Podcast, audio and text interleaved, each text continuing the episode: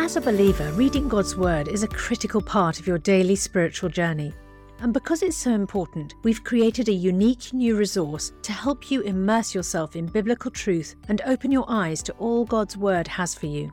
It's a free PDF download called The Word One to One that takes you on a guided journey through John chapter 1. With biblical text and short commentary, each page provides insights that will strengthen your faith in an easy to read guided format. There's truly no other resource like this. Download your free PDF copy today at premierinsight.org forward slash resources. That's premierinsight.org forward slash resources.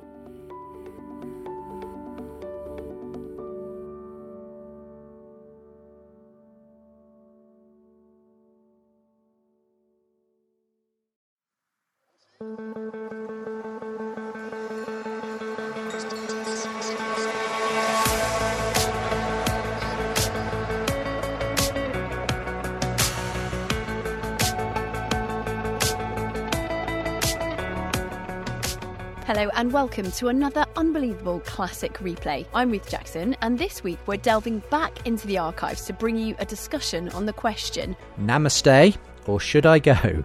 It's time to talk about yoga. Let's jump in on today's discussion. It's my great pleasure to welcome Mike Shreve and Chris James to the show today. Should Christians practice yoga, is what we're asking. Yoga is, of course, a phenomenally popular form of exercise and meditation across the whole of the West. Many a church hall is hired out for a local yoga group, but should Christians take part in yoga, given its links with New Age Eastern religion? Or can the spiritual dimension of yoga be separated from the physical exercise and the benefits that that brings.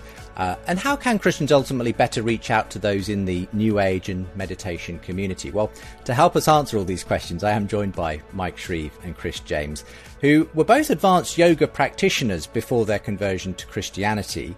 Um, Mike's conversion experience in the early 70s actually led him to completely reject all forms of yoga. Uh, he founded Shreve Ministries and wrote the book Seven Reasons I No Longer Practice Yoga. Uh, Chris James is a former yoga and meditation teacher. He came to faith more recently, and we'll hear that story. But in the past, he's been voted actually as one of the top 10 yoga and meditation teachers in the UK and has trained under some of the leading yoga practitioners in the world. So, although Chris no longer follows the spiritual path, as it were, of yoga, he still performs the exercises. He finds they continue to be helpful for his physical and mental health. And so I think uh, there'll be lots of points of agreement, also some points of disagreement between my two guests on the show today. So um, let me welcome you both, Mike and Chris. Welcome along to the show today. Well, it's great to be with you, Justin. It's great to be with you, Justin. It's great to have you both on. Um, before we get into your stories, which are both fascinating, um, and we need to spend a little time hearing them, uh, tell me first of all, uh, what is yoga? Uh, consider me uh, uninitiated. All I know is I sometimes see pictures of people doing interesting moves, you know, in school halls or wherever, uh, village halls. What, what though is is yoga. Tell me about its history. Tell me um, what the modern forms of it involve, especially in the West, and and about some of the different you know traditions in yoga as well. Perhaps start with you, Mike, to just give us a, a potted history of, of yoga first of all. Well, it's impossible to trace it back to its absolute original root, but it's uh, accepted that it started in the Indus Valley, and that's where you get the word Hindu uh, from the physical location of that group of people. And the word yoga actually comes from a Sanskrit word, yuj, which is spelled in English Y U J, and it means to unite or to yoke. And so the implication, if you do yoga, is that you are uniting or yoking with the oversoul or universal consciousness. Uh, whether it's the lower physical aspect of yoga or the higher spiritual paths that some walk. Uh, it's all geared, it's all keyed to this goal of uniting with the absolute. And there are many different types of yoga. And I'll add this part, and then uh, Chris can, I'm sure, add some other information. For instance, just to give a, a very brief overview, there's Hatha Yoga, which is the basic physical aspect of yoga karma yoga, which is the yoga of good deeds. and sowing and reaping is what we would call it biblically, but it, that's different than the idea of karma mm. uh, in Hinduism. Then you have bhakti yoga, which is devotion to an individual god. Most Hindus believe that we as Christians are simply practicing bhakti yoga, but uh, of course I differ with that altogether. And mantra yoga is something I practice quite heavily, and that's the chanting of mantras in order to achieve this uh, God consciousness level, Christ consciousness, self awareness, self realization. They have a lot of words for it. Raja Yoga is the royal path of yoga, it involves a lot of meditation. Uh, Tantric Yoga is uh, yoga that actually uses uh, sexuality in order to supposedly experience higher consciousness. And it goes into some very strange and uh, outlandish areas, I believe. And then the kind of yoga I practiced was Kundalini yoga. And of course, uh, the unique word there is Kundalini. And Kundalini means serpent power, which should have been a red flag to me right from the beginning, having been raised Catholic I was raised in a nominal church, though I did not know Jesus. And uh, why do they call it Kundalini? Why do they call it Kundalini Yoga?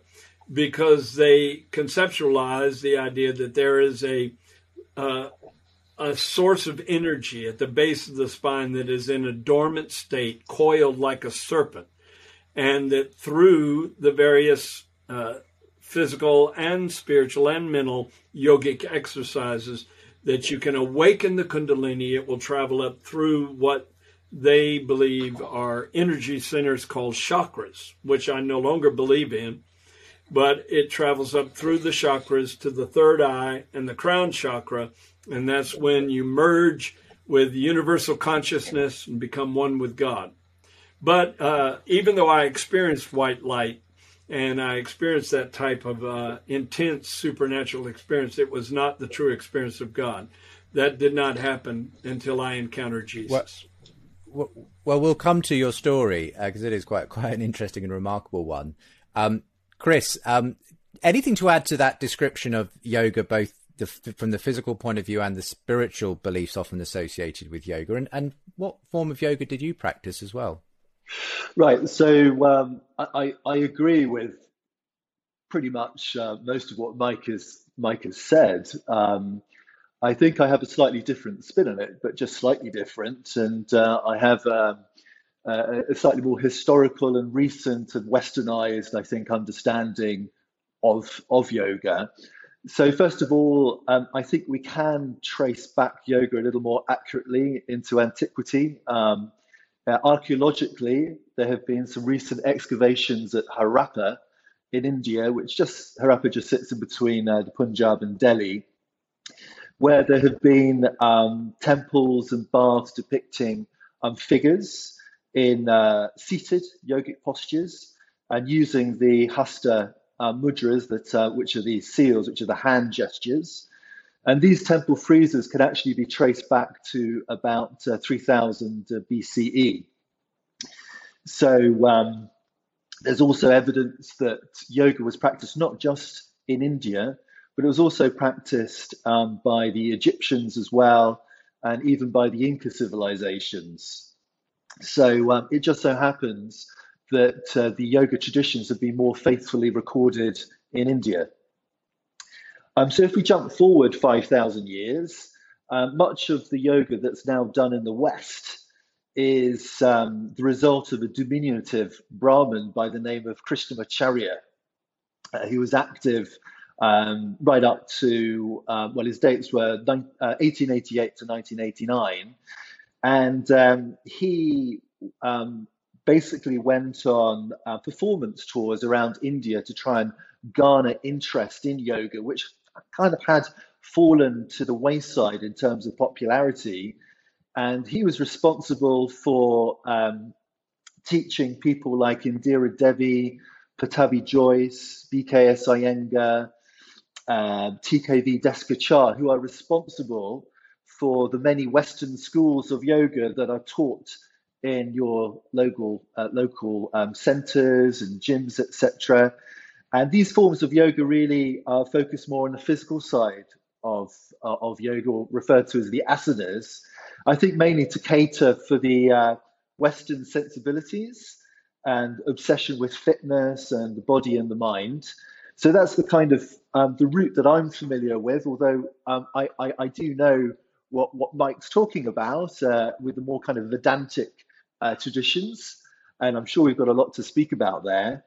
Um, another really uh, important development in the history of yoga is the um, the sutras of Patanjali, right. which was the first time, which was the first time really that uh, the yoga discipline was uh, recorded uh, in in written form, and this took place uh, somewhere around um, uh, the, turn of the um, one, let's say 100 BCE, um, give or take a, a few hundred years either side. And what the yoga um, sutras of Patanjali are, are the um, the kind of the foundational texts of classical yoga. Um, so it's a collection of 196 sutras or threads, which basically describe what this, um, you know, what this what this yoga is. And um, out of those 195 or 196 sutras, um, there are just one or two sutras or threads that pertain to the physical practice of um, yoga. And all it says about it is that um, asadam sukham sthiram, which means that the pose must be soft and light and steadfast. So um, I think um, just to quickly um, um, uh, bring bring this part of it to conversation to a close. Um, the Yoga Sutras are best known for their uh, treatment of Astanga Yoga, um, which is the Eightfold Path and, and Kriya Yoga. Yeah, thank you. Thank you both for, for those sort of different ways in which, which obviously pe- people have engaged with yoga um, down millennia, uh, effectively.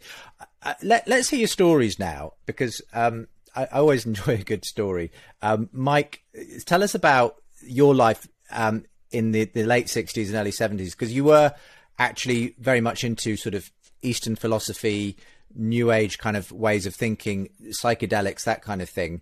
But you had this very dramatic encounter with Christ that drew you out of that very suddenly. Tell us about that and, and why that led you completely in a different sort of way of, of looking at yoga from that point on. Well, I was a rock musician, Justin, and living that kind of lifestyle. And eventually it backfired because I had a, a near death experience where I felt my soul leaving my body and going out into this throbbing, dark void. And it was speeding up at a tremendous rate of speed. And I knew I was transitioning from time to eternity, from this world to whatever was out in front of me. And it was very frightening to me because I'd never really made that a focus of attention in my life. And I realized when I came back from that terrible experience that I had to find answers. And I did not believe I could find answers in the traditional church I was raised in. And I met an Indian guru named Yogi Bhajan that headed this group called Kundalini Yoga. And I thought it's uh, worth giving up everything to pursue this. So I dropped out of college and began devoting myself completely to the study of yoga. And in our ashrams, various ashrams that we lived in, we had a very rigid discipline. From 3:30 in the morning to 5:30 every night, we would be in some type of yogic discipline. Starting the day with mantra yoga and chanting, uh, and we may get into that more later on, uh, chanting various mantras in order to achieve higher consciousness or reach self realization. And then I would do the asanas uh, for a couple of hours, then read the Vedas, read the Bhagavad Gita, uh, read uh, books like Autobiography of a Yogi by Yogananda and some of his other works. And uh, my whole day was consumed. I didn't do anything else but that. I never dated. I never went to entertainment venues. all I did was study. And then at night, we taught classes in various places. Well, at a certain point, I broke off from the main group and went to Tampa, Florida, and started teaching in four universities there and running a Kundalini Yoga ashram. And it was during that time that the Tampa Tribune newspaper did a big article on me, and I thought it would increase my class attendance. I didn't realize it would alert a Christian prayer group to start praying for me. And they cut that article out of the paper, pinned it to the prayer board, and assigned somebody to be fasting and praying for me every hour of every day. And so I'm being wow. soaked with intercession. And within about three weeks, these things started happening that had to be more than a coincidence. I got a letter mm. from an old friend of mine. He and I had quit college to study under different gurus. And this letter was quite a surprise. He told me he had walked in a church and felt the Spirit of God fall on him. And he heard an audible voice say, Jesus is the only way. And the Spirit of God came into him as he acknowledged that as a reality and and he said he was born again. It was a very powerful encounter uh, that changed him altogether. And he said, Mike, you'll never find God through what you're doing. You have to go through Jesus. And immediately, I, in as much kindness as possible, responded to him negatively and said, No, I, I believe that's a lesser path to choose one religion and exclude all others. But his letter weighed on my mind. So one day I decided to dedicate an entire day to the Lord Jesus Christ. And he was very gracious to confine himself to a 24 hour period that I had said. And uh, I said, Lord, if you're really the Savior of the world, and if you really rose from the dead, and if you really died on a cross for the sins of humanity, give me a sign today, I pray. And all I did that day was read the Bible and pray to Him. I didn't do any of my yogic disciplines. And that afternoon, I was hitchhiking to go teach a yoga class at University of South Florida, and I was still praying as I stuck my hand out hitchhiking. I was still saying, "Jesus, if you're the answer, show me."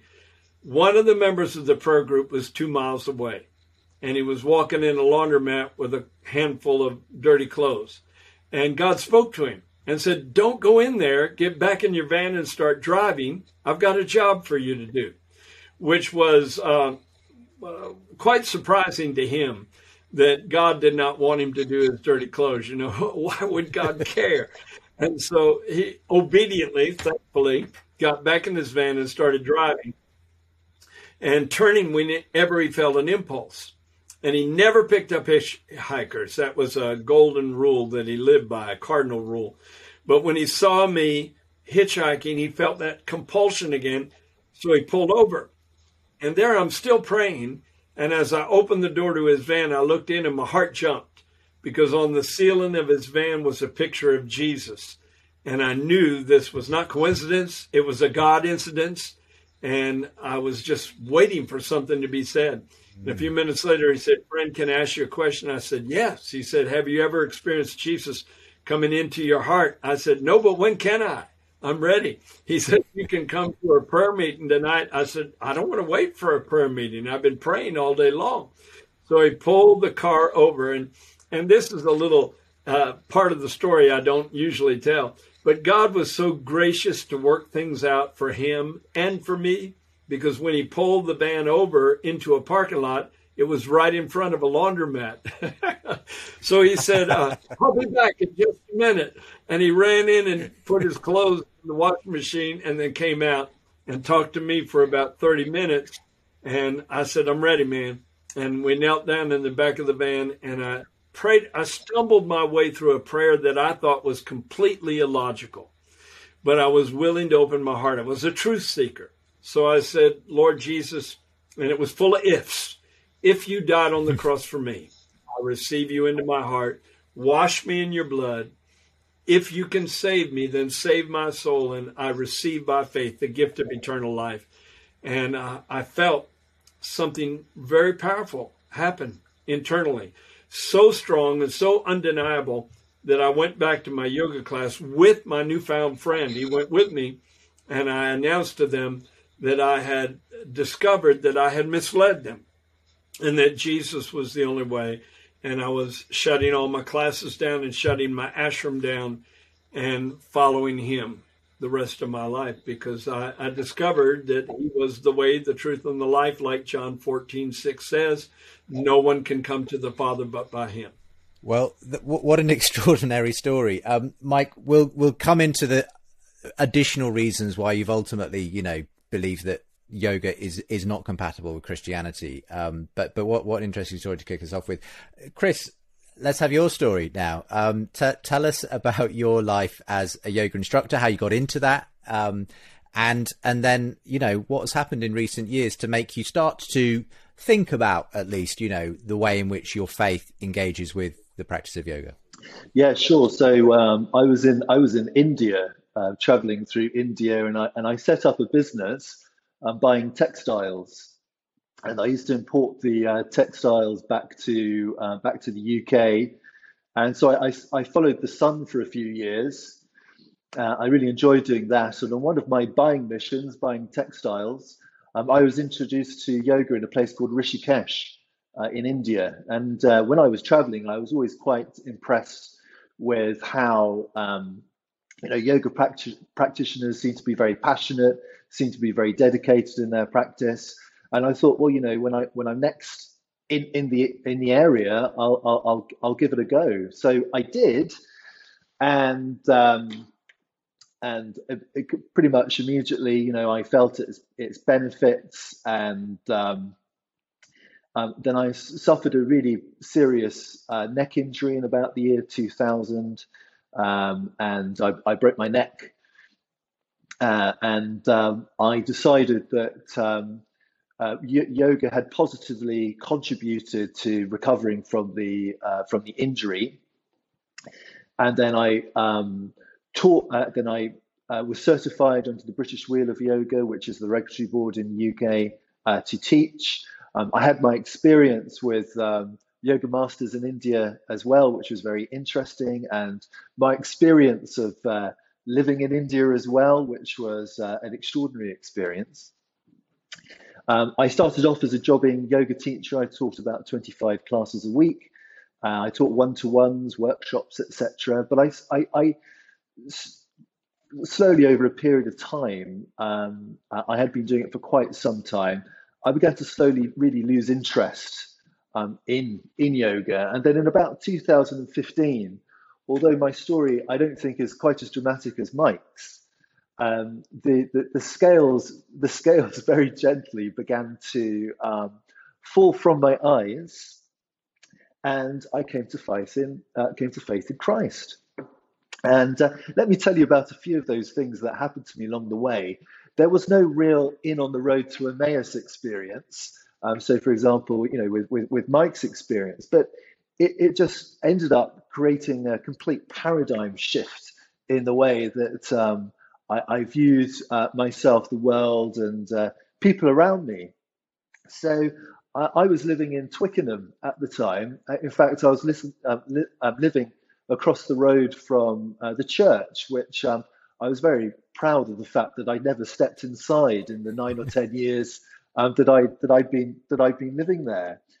And I remember how on some Sunday mornings when I used to come back to uh, my house where I lived, um, back from clubbing or something, and, and I'd hear the uh, worship music uh, coming through the windows on a Sunday on a Sunday morning, and I it kind of felt like I was being serenaded by the Holy Spirit in a in, in a way. I think I I think I I think I shared that with you uh, in, in, a, in, a, in, an email, Justin.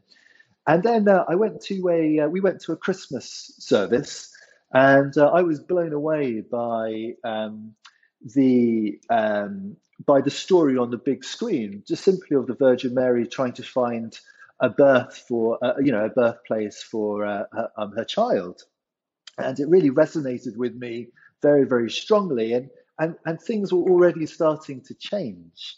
And we found ourselves back at uh, the same church the following Sunday. It was my first introduction to modern uh, worship music. You know, I, I, I, grew up as a as a as a as a Christmas Catholic, you could say. I, uh, my family weren't particularly uh, religion. I uh, religious. I had no real real influence there. And for the first time in my life, I, I started to hear, uh, you know, Christ described in ways that I'd never experienced before. So, for example, he was described as as beautiful and lovely, and I'd never heard God described like this before um, because I, I, read theology at university, and it was very intellectual. And he'd been um, defined as the unmoved mover or the primal core, you know, the primal cause, mm. in, in, this type of language. And uh, I really there was a softening in my heart that took place. And a couple of other things I'd like to um, to share um, to share with you. Uh, I remember when I was um, trading with my business that I built up alongside um, teaching yoga, although I was really teaching yoga less and less by this stage. And uh, I, I was uh, at the Mind Body Spirit Festival in, in, in, in London. And um, there was a Christian organization in this kind of sea of new age um, traders and, and, and businesses, etc. And I'd already really started to notice a, a, a, huge transformation that had occurred right from the, the, the right from the center of me.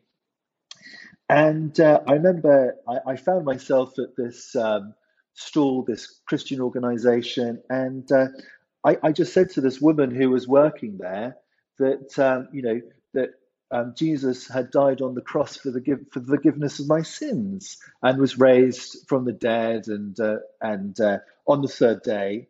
And it was it was uh, it was testimony that I had shared for the first time, and I shared this with a friend as well. And I just knew that um, this was a, a radically new um, position that I had come to. Um, and I knew that I had received in this time, you know, the, the, the, the grace of, um, you know, the grace of Jesus Christ. And uh, another key influence on this journey was uh, also, you know, my, my partner, my wife. And um, uh, she did an alpha course, um, and I noticed how her behavior and how she started to change as well. And uh, if I might be candid and share another part of our life as well, we were having problems conceived, conceiving, and we waited for many, many years uh, for our for our first baby um, to come along, and uh, we knew that um, you know we were accepted, even though I was a yoga teacher, with open arms in my local church. Um, there were people in that time praying for us, and um, my wife came back um, one day and, and she said that she was deep in prayer traveling back on the train. Um, and she was in a state because of the situation of you know us not being able to conceive. And she heard a voice in her head, which she said was God giving her the name Nathan. And she thought to herself, well, you know, I don't know anyone called Nathan. Uh, what what does Nathan, what does Nathaniel mean? And it means God has given. So uh, we we we named our son. That's his uh, um, second name after this um, after this occurrence. And uh, you know, my, my, my wife isn't the kind of person who has these types of experiences. You know, she's very rational, but she said that God had spoken to her, yeah. and and I know that God speaks to to people. I I know that. So that was uh, really instructive, yeah. and um, so I kept on having experiences like that, and that was wow. I, I, mean, obviously, th- this has led you to the point, obviously, where where you, you were able to call yourself a Christian. Um, we'll come back in just a moment's time to where this has led you in terms of your relationship with yoga now, and, and then we'll obviously get Mike's input on this as well because I think I think there's there, there's such an interesting overlap between your stories, but also, as I say, some differences in the way you you now approach this this whole subject. And we'll of course be asking: Should Christians partake, practice yoga in the rest of the show as well. So um, I hope you enjoy this. I'm, I'm really enjoying hearing the stories, but we'll get into the rest of today's show as we uh, continue the discussion between my guests Mike Shreve and Chris James. You're listening to Unbelievable. We'll be back soon. Before we rejoin the rest of today's podcast, I've got a very special offer for you to help you have an even more meaningful spiritual experience this Easter. As you know, N.T. Wright is without doubt one of the greatest Christian thinkers and apologists of our time and some of Tom's answers to questions about Jesus' death, resurrection, and return are some of the most poignant and thought provoking. That's why we've created a brand new downloadable devotional resource that's perfect for the Easter season featuring these questions and Tom's answers. This five day devotional journey titled Jesus' Death, Resurrection and Return is only available to friends like you as our thanks for your gift today. And remember, your support is truly critical to help keep resources and podcasts like Ask N.T. Wright Anything and Unbelievable going strong, because this ministry is completely funded by friends like you. So please give the very best gift you can today and make sure to download your copy of Jesus' Death, Resurrection and Return devotional at premierinsight.org forward slash unbelievable show.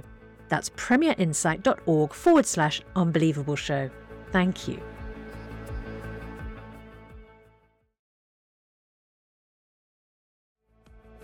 Welcome back to today's show. Um, we're talking about yoga here on Unbelievable today, and it's a phenomenally popular form of exercise and meditation all over the world.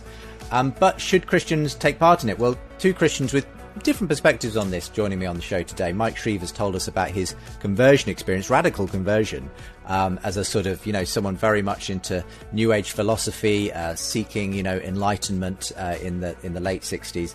But he really put yoga behind him, having been a, a, quite advanced practitioner after this experience of becoming a Christian. Chris James, um, who we've been hearing from, has also been on a journey towards Christ in recent years.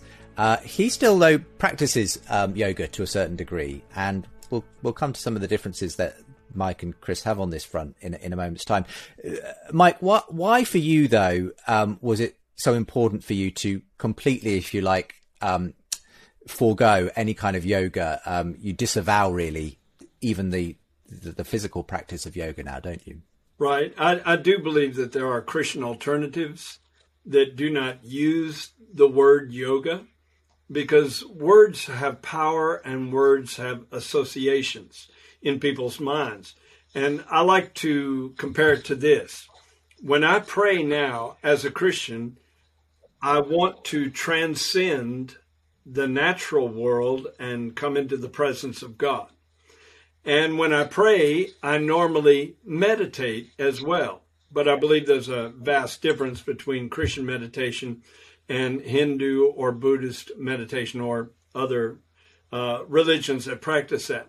However, because I want to transcend and because I include meditation in my prayer time, I would never call it transcendental meditation because there's a connotation of that that automatically associates it with a Far Eastern worldview uh, that was, of course, promoted by Maharishi Mahesh Yogi.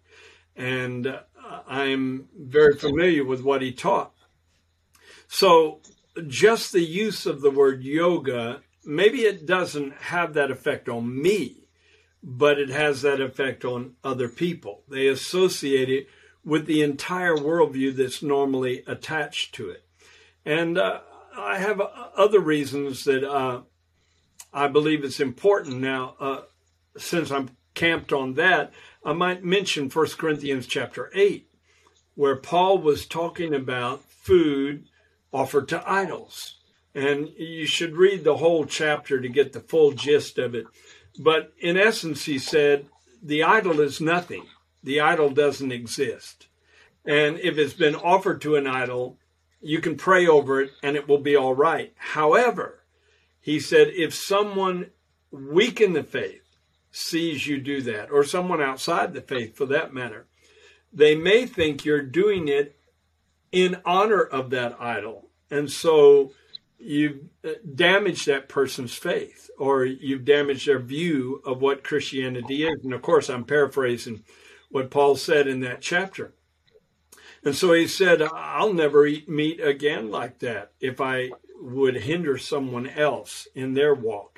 And that's the way I feel, uh, or that's one of the reasons I feel it would be necessary for me as a Christian to separate myself from yoga altogether because I have that filter.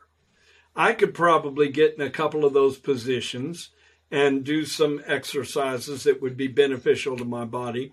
But if I'm publicly doing it or in yoga classes or in some type of studio setting and I'm doing yoga, then someone might think, well, Mike Shreve must think that the whole philosophy, the philosophical view of yoga is legitimate because they associate the whole with a part. And so I, I feel like it's important just to separate yourself for the cause of not influencing others negatively. That's a very interesting way of putting it. Chris, how much do you agree with that? And, and what's your current practice as regards yoga? Right. So um, I, I, agree with much of what Mike has said, um, but my um, I don't actually practice yoga anymore.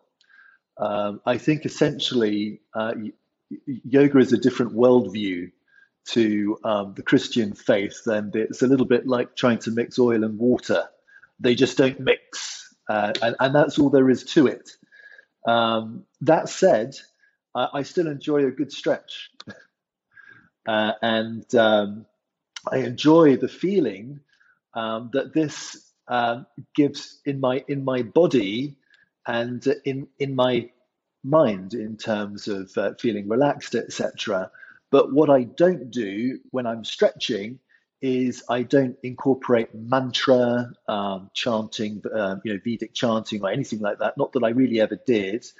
And I tend not to incorporate anything which is kind of, uh, how can you say, and anything, any philosophical underpinning from uh, the, the yoga tradition. Um, I think I think it is um, possible, although I wouldn't teach it. I think it is possible to isolate uh, the physical movements and to um, practice them in within a therapeutic context. So, for example, if I just did the movements and combined uh, the isometric movements with with breath, then uh, I will um, feel that you know my body is stretched or work on my tensile tissue. It'll be good for my lower back. It'll soften my shoulders, uh, and um, I will feel more relaxed because I have engaged with the um, rest and relaxation response uh, in my nervous system. But kind of that's that's as far as it that's as far as it goes. I would never uh, do anything now that I feel would con- conflict with my faith. So you never uh, participate in a yoga studio setting or go to yoga no. classes? No, no, I haven't been to yoga class for a very long time, actually. Well, see, that's yes, no, I wouldn't. That, that's one of my main areas of concern. I believe in something called transfer of spirits, also, and I know that I received demonic influence through sitting under Yogi Bhajan. And if Christians go to yoga classes and the yoga teacher is a certified yoga teacher, I don't know what certification process you go through in the UK, but here in the US, it's, or rather, you're in Australia and you're in, U, in the UK, Justin. Uh, but in the US, they go usually, not always, but usually go through a group called Yoga Alliance. And if you go to Yoga Alliance's website, in order to get your certification, you have to do a certain number of hours of studying, for instance, mantra yoga or other practices that are definitely uh, an introduction to Hinduism. In fact, I had a friend who went for yoga certification, and she was a Christian, and uh, she was going through different classes and she had to go to the class on mantras. And the one leading the class, who's a very famous yoga practitioner, uh, asked the whole class to chant a certain mantra with him. And everyone did except her. And she walked up to him afterward, not confrontationally, just matter of factly, and she said, I can't chant unless I know the meaning of that chant, that mantra. He said, Well, that chant means I give my soul to Shiva. And she said, I've got to leave. And so uh, she left uh, uh, that certification process altogether. Later on, she started her own group called WholyFit, W H O L Y F I T, WholyFit. And uh, they still use the low impact exercise regimen that's similar to yoga but they don't call it yoga and they don't associate with yoga whatsoever. And she doesn't claim certification because if you go to a yoga class and someone claims to be a registered yoga teacher certified through Yoga Alliance, you know that they're mixing and compromising their belief systems because many of them who claim to be Christian still believe in the chakras and meditating on the chakras. And according to that philosophy, every chakra is dedicated to a different Hindu deity. And if you believe in the chakras, you have to believe in the Kundalini. And the Kundalini I, is the serpent power. Yes, Justin. Well, I, I want to I want to come back to some of your experiences yourself uh, on that sort of spiritual, even demonic sort of aspect that you believe there is to that. But Chris, just coming back to you, um, do you, I mean, Mike believes in that sense that the phrase Christian yoga is an oxymoron. Um, if if you're doing yoga, you're you can't be. But I mean, do you think do you think the same way? I mean, should should Christians, if they're doing stretching exercises, call it that rather than calling it yoga? Should it be dissociated entirely from from from that that that phrase? Uh, I think you really, if you're, I think you should really go into the practice with your eyes very wide open. Uh, I think I think Christian yoga is an oxymoron. I, I, an oxymoron. I, I, I really do. Um, as I as I said earlier, um, it's like trying to mix oil and water. Um, I just don't think the two worldviews can can be mixed. But my point really was earlier that um, if you can extrapolate the purely um, physical movement and divorce it from its philosophical underpinning, from uh, uh, you know, from the mantras, from saying the mantras, from using the mudras, the the, the hand gestures, etc uh, in your own way, then um, then then I, I I I think that you can just do the physical movements. But you know, if you just do the physical movements, then really you have to ask the question: um, Should we really be calling this yoga? Well, the answer is no. you shouldn't be calling it yoga because um, actually a lot of the yoga poses that people practice in their gyms and and uh, you know wellness centers or whatever um, come through that um, tradition that I spoke about earlier, that I referred to earlier, which is the Krishnamacharya tradition. And actually, this um, this Brahmin, this um, guy Krishnamacharya, actually borrowed um, a lot of the movements from observing Western gymnasts in the Mysore Palace in the 1930s. So really, by the time you're practicing um, you know the movements in a in a in a in a in a Western yoga class setting, it's it's it, it is a real um, how can you say um, uh, um, a very small part of the uh, original practice. But actually, I do agree with Mike. I think there are some dangers. I think there are some dangers, and I think that there are more dangers in certain forms of yoga that are practiced. So, for example, I think with Mike's journey was around Kundalini yoga, which I think is a particularly insidious um, form of, of yoga. It comes from a, v- a Vedic tradition. Um, I used to warn my students, even when I was a teacher, I used to warn them against the practice of anything to do with Kundalini right. because I think it I think it is incredibly dangerous. It is. Uh, and I think I think the reasons that Michael share in just a moment uh, uh, are quite uh, yes, quite um, satanic. Uh, the, the, the practice of Kundalini. There's no doubt in my mind. You you say that the, the the phrase Kundalini might comes from the word for serpent. So tell us about some of your experiences. I I, I believe you believe you did experience a demonic attack not long after this conversion experience of yours. Uh, yeah, I, I certainly did. Shortly after I was converted and left all my classes and shut down my ashram, uh, I was laying in bed one night and just reading the Bible. And I had a warning from some more mature Christians that the spirit I had been delivered from, they had prayed deliverance over me. They said that spirit may come back to try and re inhabit you. Because Jesus even talked about that. When the unclean spirit leaves a person, he goes through dry places and finding no rest, he comes back with seven times worse spirits to try and re inhabit the original vessel. So, anyway, I was laying in bed one night and reading the Bible, and all of a sudden, I saw a cloudy uh, entity about the size of a large grapefruit or a uh, little smaller than a volleyball. Uh, and it came through the wall and rushed across the room and slammed into my forehead and began to try and suck my soul out of my body. And intuitively, I realized in a split second that was the demon I'd yielded to when I did Kundalini yoga. And I had astral projection experiences back then that now I believe were completely delusionary and deceptive. But uh, I knew that if I if I somehow was overwhelmed or overcome by this spirit, that it would get me out of my body and I would never get back in again. And there are thousands of people in India that are locked in a catatonic type of state mentally because they they went into meditation and never came out. And so I, I had this fear that this is what this demon was going to try and do to me.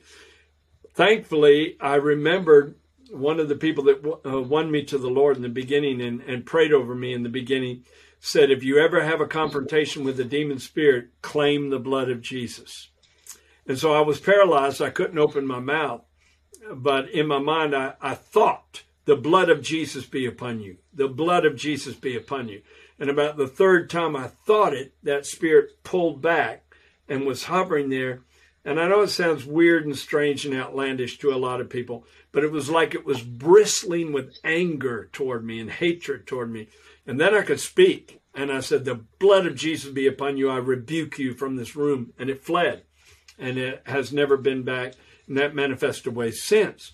And I get phone calls from people all around the world that are having Kundalini manifestations where they feel energy surges through their body, some on the brink of insanity because they can't control it.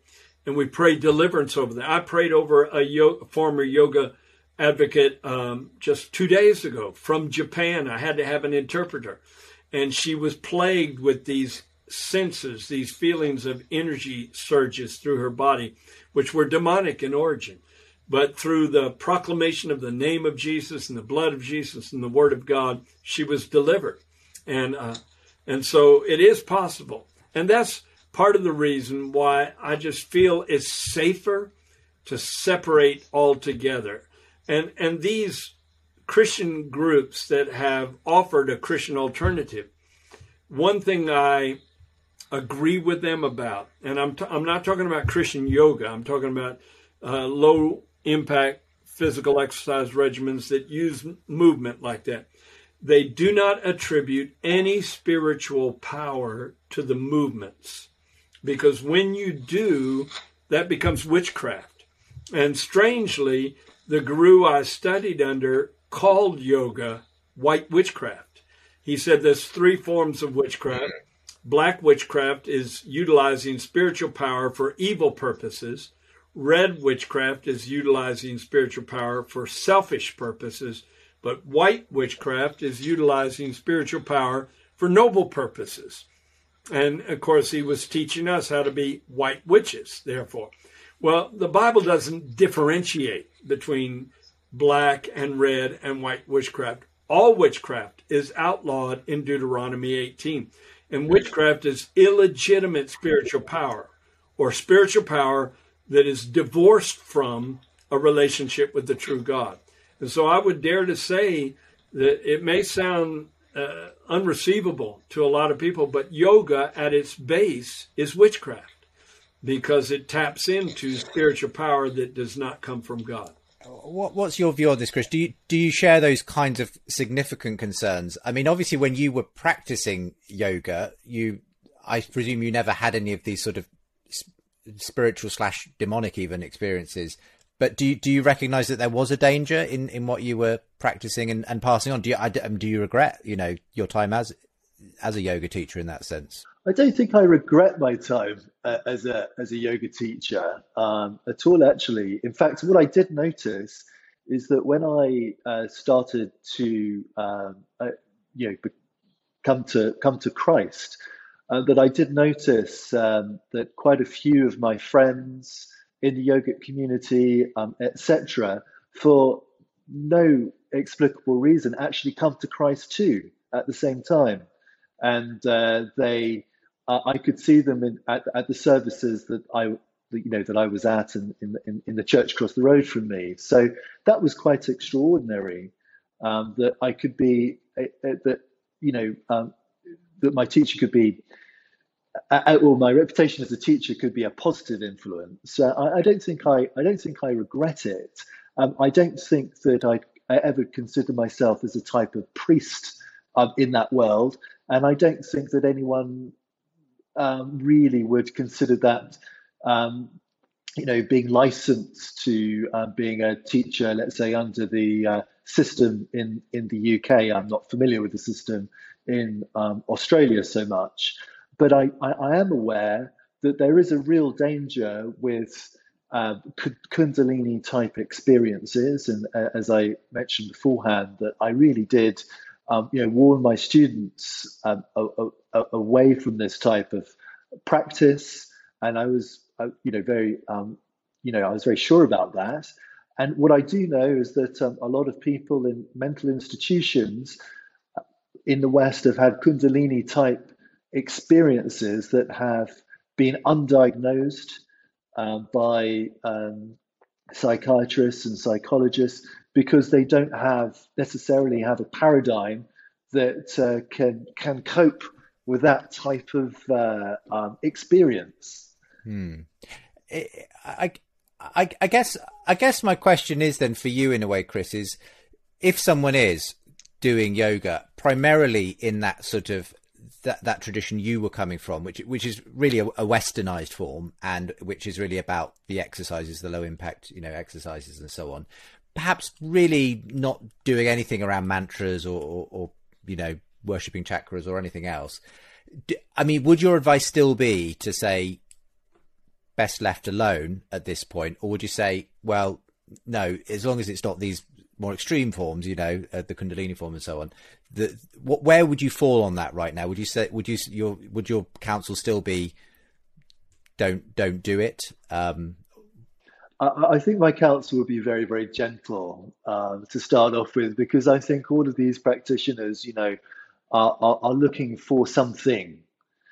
And um, there is, um, you know, a real suggestibility because I, I think that uh, uh, Mike and I were speaking a little bit beforehand in this program that there, there is like a spiritual vacuum in the West, you know, that has been filled by uh, people going to India, etc., and and uh, receiving treat, uh, um, you know, teaching from a variety of metaphysical tramps, uh, uh for example, who prey on the suggestibility of um, you know uh, the Westerners load, etc.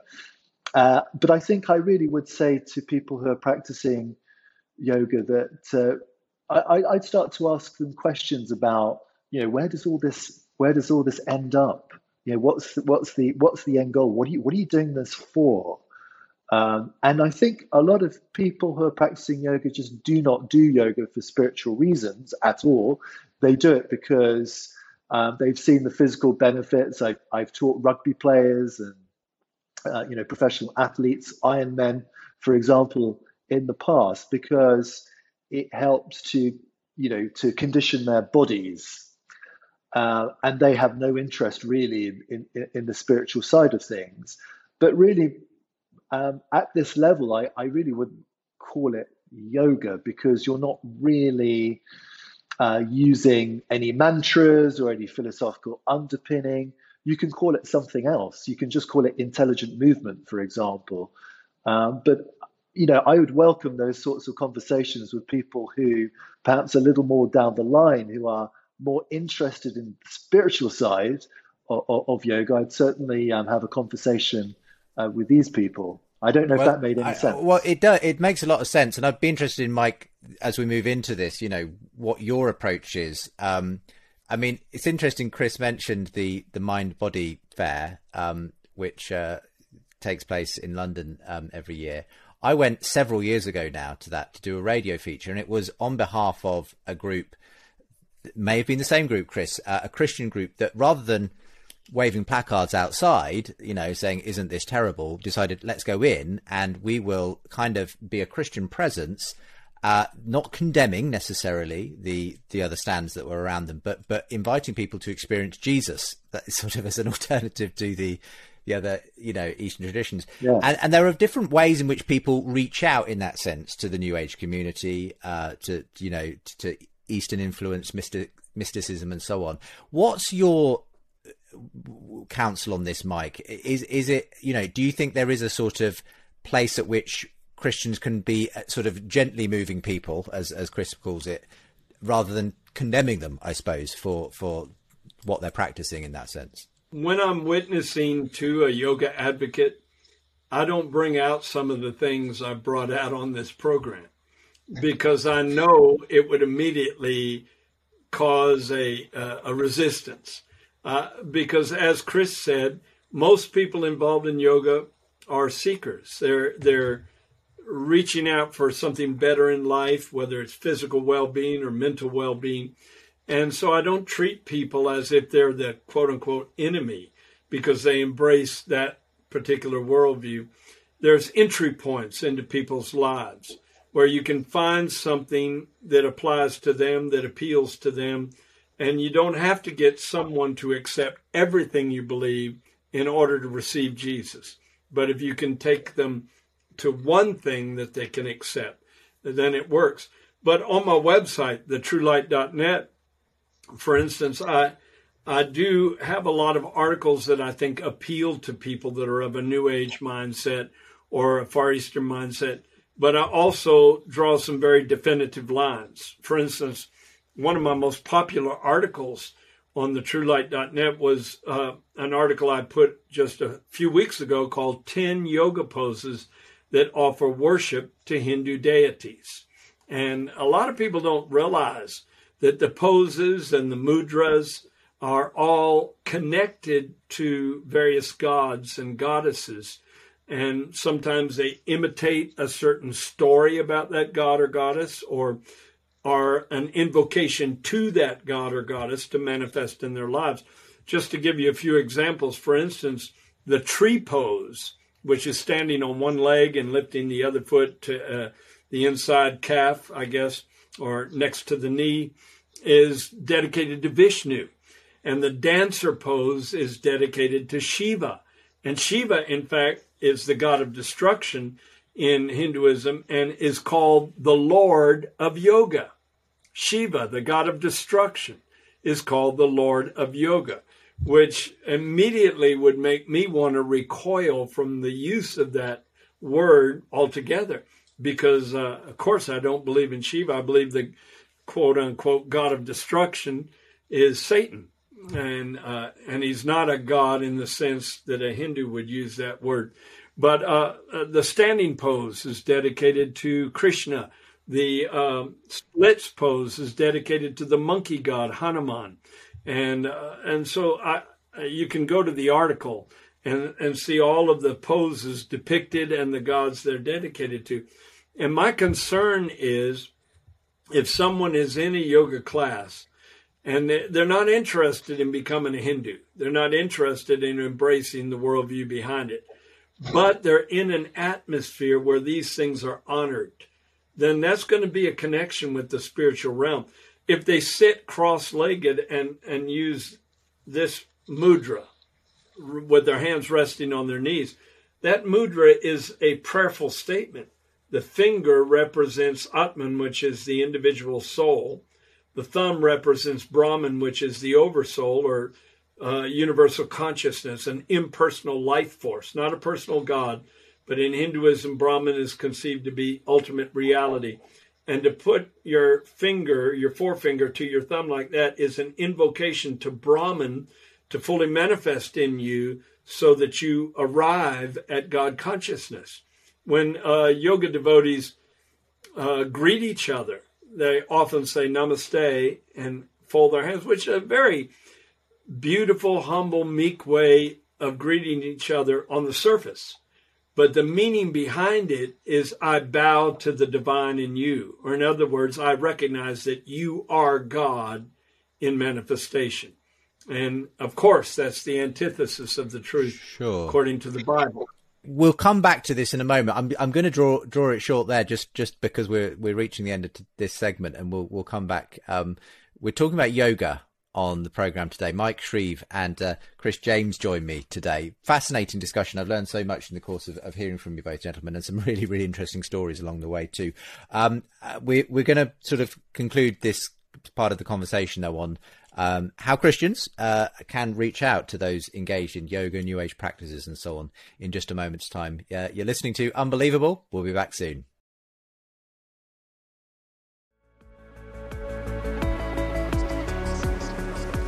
Welcome back to the final part of this week's edition of the show. We've been discussing yoga um, from two, you know, quite similar positions, but people who have some differences in, in the way it's worked out in their lives. Um, two former yoga instructors. Uh, Mike Shreve's journey goes back some way uh, to his conversion in the early 70s. Um, Chris James, more recently, come to faith, having been one of the UK's leading um, yoga teachers. Um, and it's been so helpful, kind of, for you both to draw out for both of you what you consider the kind of the lines between the sort of the benefits of the exercise and the, the actual spiritual dimension of yoga. Um, uh, we, we were talking there in that last section, Chris, about how you can fruitfully reach out to people in the, the New Age community and, and so on. I think there is, you know, as you said, there is a real desire. Um, I don't um, for people to to find something beyond just the material world, isn't there? And to that extent, I can see why, um, you know, ever since, you know, the 60s, the new the new age eastern kind of movements have been so popular they're a kind of alternative to the sort of materialistic west in a way. But at the same time um, you know we live in an age where you know we're increasingly distracted uh, stressed out anxious. Mindfulness has become a really big buzzword hasn't it? And i see um, mindfulness all over the place and in christian circles as well. So what I mean, how given given that yoga does seem so well placed uh, to to speak to that need in people, it's very understandable why it would be do, having something of a probably revival at the moment. Those those sorts of practices. What what can Christianity offer though? Because I think probably the the problem often is that people don't feel like Christianity really speaks to that kind of issue of meditation and mindfulness. Um, do do you think that's a problem? Do do Christians need to kind of win that ground back somewhat from you know the, the Eastern religions and yoga and so on? Oh yes, definitely. Um, I, I, think actually, uh, I think uh, yeah, Christian meditation, for example, I, I think it, uh, it, it, it, there is a really big opportunity there for uh, for for more work to be done in this space uh, because uh, I, I, I think. Um, you know, it's become so much more popular meditation and mindfulness. There, there is a a difference between meditation and mindfulness. Uh, mindfulness is uh, um, kind of like it's, it's meditation, but without the religion and philosophy. And mindfulness is is used within um, psychology circles, uh, for example, to uh, uh, for, for, various different reasons, for various different therapies, etc. Um, I think um, yes, uh, Christian meditation is very interesting because um, Christians, you know, in a patristic period, um, practiced, uh, went out into the desert. The you know the patristic fathers went out there into the desert to um, uh, to meditate on the uh, on, on on on Christ and uh, you know the, the the reality of Christ and who Christ was, uh, you know, in in in their life, etc. And the truth of the Christian story, um, for example.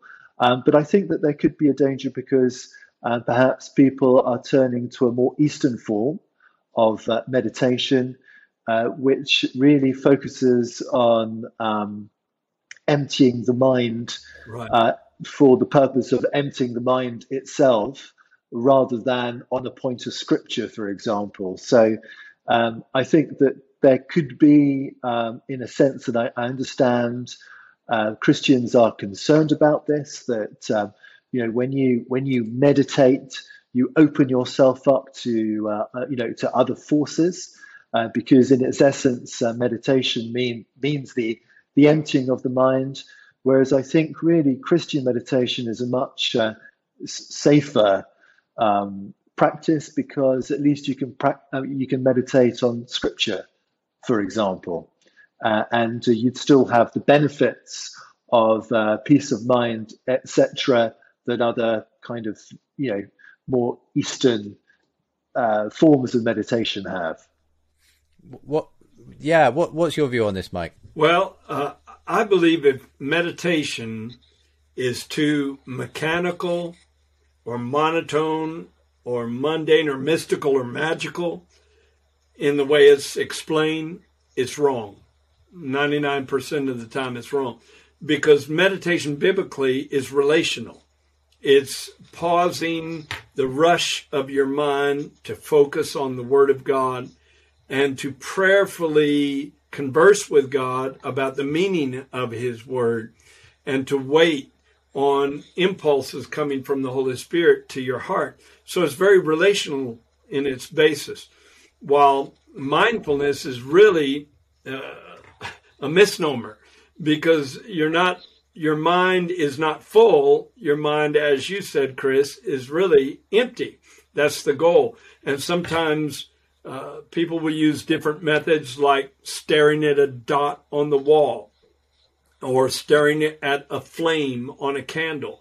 Anything to become completely focused to a spot or a thing in order to shut everything else out.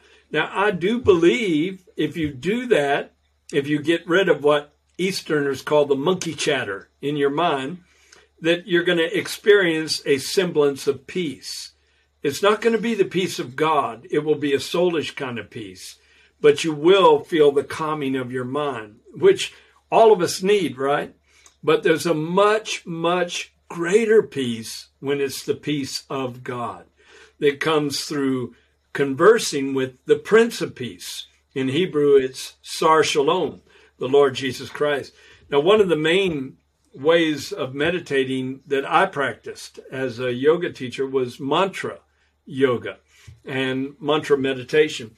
And we would chant a Hindu series of words like Ekonkar Satnam Siriwa, Siriwa Guru, and over and over and over in a monotone way, because supposedly uh, the more we did it, thousands, tens of thousands of times, we would merge with ultimate reality, which was conceptualized as being God. Well, wait just a second. Uh, does God receive that kind of approach? In his first main sermon, the Sermon on the Mount, Jesus himself, he, he pinpointed that practice with this statement. He said, use not vain repetitions like the heathen do, for they believe that they'll be heard for their much speaking. Well, why would it be wrong to chant something in a monotone way over and over again? Because you would never approach a fellow human being that way. Uh, I was getting to know Chris before our conversation. And what if I'd repeated the same seven word statement about a hundred times? He would have said, "Hey, Justin, we got to get rid of this guy. He's nuts." you would never, you would never communicate with a fellow human being that way. So why would we think the God who is a super intelligent God, far more intelligent than us, would receive that kind of approach? Uh, he doesn't because it's too mechanical and and it's too manipulative because the meditator believes that when he chants that mantra, he can direct the energy, uh, which Hindus call prana and uh, Taoists call chi, uh, that you can control and direct that energy, which is conce- conceived to be God, but it's not God. Chris, I mean, I can see you nod, nodding away to a lot of that, uh, and it, has been great in a way to, to have a show where there's been so much, you know, common ground between you both. I mean, when when it comes ultimately though to a person who who is looking for peace, who is looking for enlightenment, um, some you know just wants to transcend in a sense the the materialism and so on of of the world we live in. What would you say Christianity can give someone in that scenario? What where would you direct them if you like, if not to their local yoga class? What you know would you be directing to your local church? Is that a, a satisfactory place in all honesty to find the kind of meaning and transcendence that, that people are looking for? Well i think certainly with um, my church where i used to live in london uh, because there are all sorts of outreach groups uh, i think as a church it had about 80 or 90 outreach groups into the community. Um, and one of those outreach groups was a, a bible group um, which was a men's Bible group, which I became a part of in around about the year 2015 and 2016. And we were a motley crew of uh, um, individuals who used to meet on a Tuesday night. We call ourselves the Fishers of Men. Um, and uh, we we looked at scripture and uh, we prayed together, etc. And I was really um, embraced not just by these guys, but by the whole church. Actually, um, you know, despite what I was doing for a living, in fact, we were welcome. Uh, my my wife and I with uh, with open arms. So I think really, uh, you know, to if if people who are interested in, in yoga really are looking for spiritual reasons, then then I, I, I would challenge them and, and the, try to challenge them in the most gentle of ways, just to say actually what you're looking for, um, you're not going to find within the uh, yoga tradition. You're you're you're not going to find it there. Really, if you're looking for the peace of God, then uh, you know you, you you have to um, look in a different direction you know, uh, uh, in the in the direction that I've just um, spoken about. But that was that was a very important. Uh, that was a really important channel for me. Yeah, a really important channel. It's it's been great having both of you on today. Any any final thoughts, Mike, as we close out today's show? Well, I would just say to anyone listening who might not be a Christian yet, something that the man who won me to the Lord said several times, because uh, as Chris was implying as he taught, that in the beginning, uh, in that transitional period where he and his wife were becoming Christians, there were some things that they were still holding on to that maybe you've divested uh, by this time in your life. And you're not going to be able to feed a steak to a baby. You have to bring them a little bit at a time into the faith. And so the man who won me to the Lord would not get in an argument over doctrine. Uh, I told him, I said, listen, I'll never believe the Bible is God's inspired word. And he just smiled at me and say, don't worry about that. Try Jesus. And I'd say, well, there's some things about the Bible that I don't believe. And I enumerated some things. And he said, don't worry about that. Just try Jesus. I said, well, there's a belief that I hold to now that I will absolutely never give up. I believe in reincarnation. I believe that the soul will reincarnate hundreds, thousands of times on its journey to perfection. He said, Don't worry about that either. Just try Jesus. Because he knew if I found Jesus and if I encountered him in a real uh, born again experience, that those beliefs would get adjusted and that the spirit of truth would be in me because you can't you can't convince someone who hasn't been born again of all the beliefs of Christianity yet. So you have to find an entrance. You have to find a way of befriending them. People call it friend evangelism.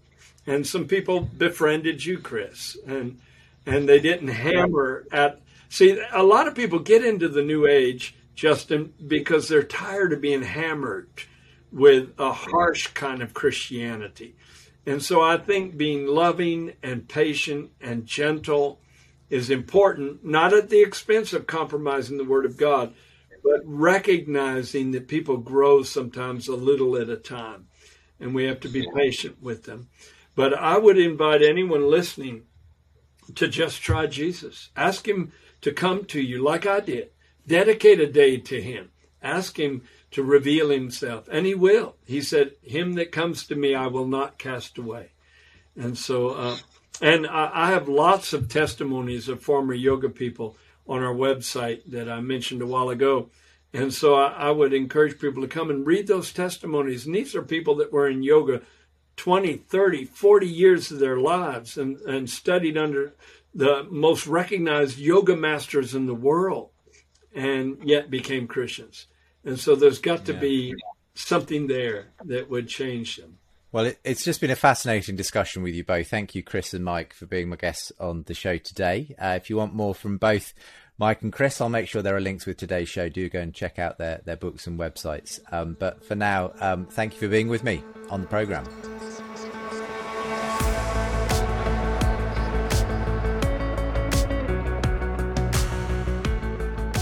Well, I do hope you enjoyed that discussion. Please let us know what you thought. Email us at unbelievable at premier.org.uk or leave a comment on our Twitter account at unbelievablefe or on the Premier Unbelievable Facebook page. And do check out our website, premierunbelievable.com. That's premierunbelievable.com. Thank you for listening and see you next week for another unbelievable classic replay.